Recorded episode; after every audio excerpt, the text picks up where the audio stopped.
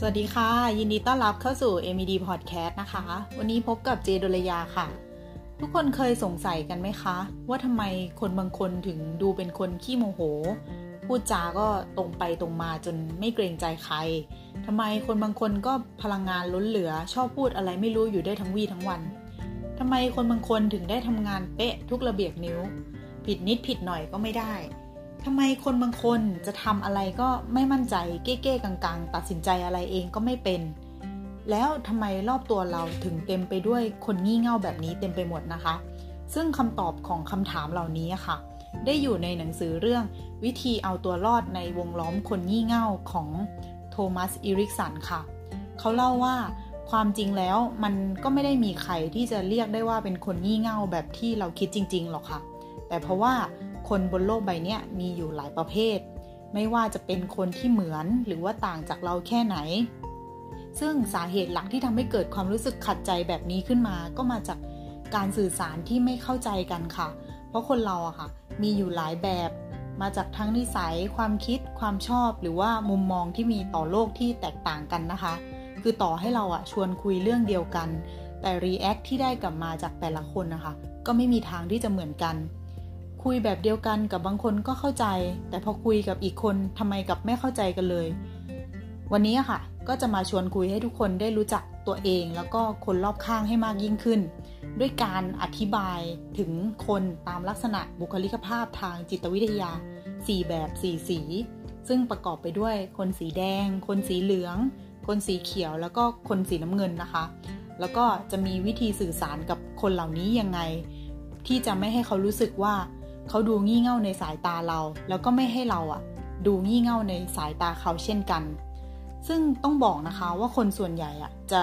สังกัดอยู่ในสองสีที่ผสมผสมกันอยู่ หรือว่าบางคนอาจจะมีส่วนผสม3สีเลย ส่วนคนที่มีแค่เฉดสีเดียวเท่านั้นน่ะมีอยู่แค่เพียง 5%เท่านั้นค่ะสำหรับคนสีแรกนะคะ คือคนสีแดงค่ะ สีเนี้ยเป็นสีของผู้นำเพราะว่าจะเป็นคนที่มีความมุ่งมั่นตั้งใจ ชอบความท้าทาย ชอบการแข่งขันแล้วก็เอาชนะ จะตัดสินใจเร็ว มักเป็นคนที่คอยควบคุมสิ่งต่างๆ กล้าคิดกล้าตัดสินใจพูดจาตรงไปตรงมา โฟกัสที่ผลลัพธ์ของงานเป็นหลัก คนประเภทนี้นะคะจะเหมาะกับงานสายการตลาดการขายที่เน้นความรวดเร็ว กล้าทำกล้าทดลอง เวลาที่เราจะคุยกับคนสีแดงอะคะ่ะ ไม่ต้องพูดเยอะหรือว่าอธิบายอะไรเยอะแยะนะคะ ขอข้อมูลแค่คร่าวๆเขาก็สามารถตัดสินใจได้แล้ว คนสีแดงจะไม่ชอบอะไรที่เยินเยอะจะพูดอะไรก็พูดมาตรงๆค่ะ ไม่ต้องอ้อมค้อมขอใจความหลักสำคัญไปเลย คนต่อมาค่ะ คือคนสีเหลือง คนสีเหลืองเนี่ยค่ะ จะเป็นคนล่าเริง มักจะมาพร้อมกับเสียงหัวเราะแล้วก็ความสดใส ลักษณะเด่นเลยก็คือเป็นคนช่างพูดชอบเข้าสังคม เป็นนักสื่อสารตัวยงโน้มน้าวใจเก่ง มองสถานการณ์ออก ปรับตัวเข้ากับคนอื่นได้ง่าย แล้วก็มองโลกในแง่ดี ช่างฝันมีความคิดสร้างสรรค์ มักจะเป็นสายครีเอทีฟนะคะ เหมาะกับการทำงานเกี่ยวกับคน ติดต่อประสานงานฝ่ายบุคคลหรือว่าทำงานที่จะได้เจอคนเยอะๆ ถ้าเราอยากที่จะคุยกับคนสีเหลืองอะคะ่ะ ถ้าคิดจะมาคุยเรื่องงานเนี้ยแนะนำว่าเราจะต้องมีสมอทอก่อน ก็คือชวนคุยเรื่องอื่นก่อน สักเล็กน้อย เพราะว่าคนสีเหลืองเนี่ยค่ะ ชอบคุยชอบเล่น ซึ่งถ้าเข้าโหมดจริงจังก็มีแต่งานมาตลอดเลยคนสีเหลืองจะรู้สึกไม่ค่อยโอเคเท่าไหร่นะคะ กลุ่มต่อมาคือคนสีเขียวค่ะ กลุ่มเนี้ยเป็นลักษณะของคนส่วนใหญ่ทั่ว ๆ ไป คนสีนี้มักจะเป็นผู้ฟังที่ดี แต่เป็นคนขี้ลังเลถ่อมตัว เน้นใช้ชีวิตแบบมินิมอลเรียบง่าย รักความสงบ มีความอดทนสูง แล้วก็มักจะนึกถึงคนอื่นอยู่เสมอ จึงเหมาะกับการทำงานที่ทำกันเป็นทีมค่ะ ถ้าคุยกับคนสีเขียวไม่ต้องพาไปเปิดตัวอย่างอลังการนะคะ เพราะว่าคนสีเขียวไม่ชอบที่จะเป็นจุดเด่น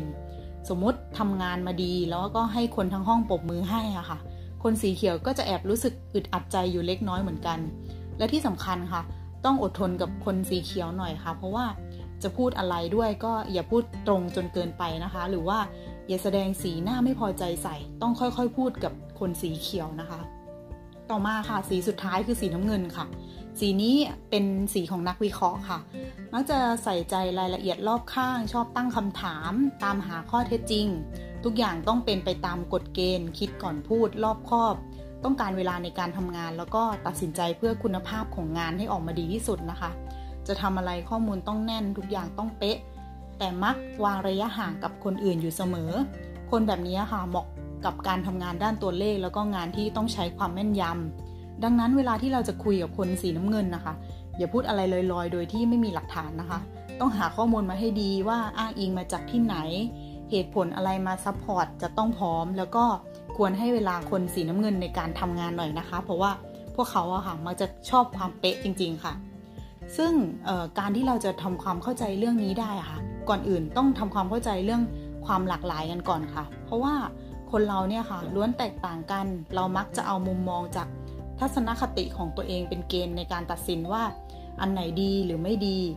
คือพอเราเจอใครทำอะไรที่เรามองว่าเป็นสิ่งที่ไม่ดีอะค่ะ มันก็จะทำให้เราตัดสินคนคนนั้นว่า มีพฤติกรรมที่ดูงี่เง่า โดยบางทีฝั่งนั้นเองก็อาจจะคิดว่าเราก็งี่เง่าอยู่ด้วยเหมือนกันนะคะ แต่ทั้งหมดทั้งหมดแล้วอะค่ะ ก็อยู่ที่ว่าทั้งเราแล้วก็เขาอะจะปรับตัวเพื่อเชื่อมเข้าหากันได้ยังไงมากกว่า เพราะจริง ๆ แล้วอะเขาอาจจะไม่ได้งี่เง่า แต่ว่าแค่เราถูกผสมมาจากคนละสีเท่านั้นเองค่ะอ่าหลังจากที่ฟังกันมาแล้วนะคะ เป็นยังไงกันบ้างคะทุกคนอยู่สีไหนกันบ้างเอ่ยเอาจริง ๆ คิดว่าทีมเราน่าจะมีหลายสีเลยค่ะสำหรับวันนี้ก็ขอลาไปแต่เพียงเท่านี้นะคะ แล้วพบกันใหม่ EP หน้าค่ะ สวัสดีค่ะ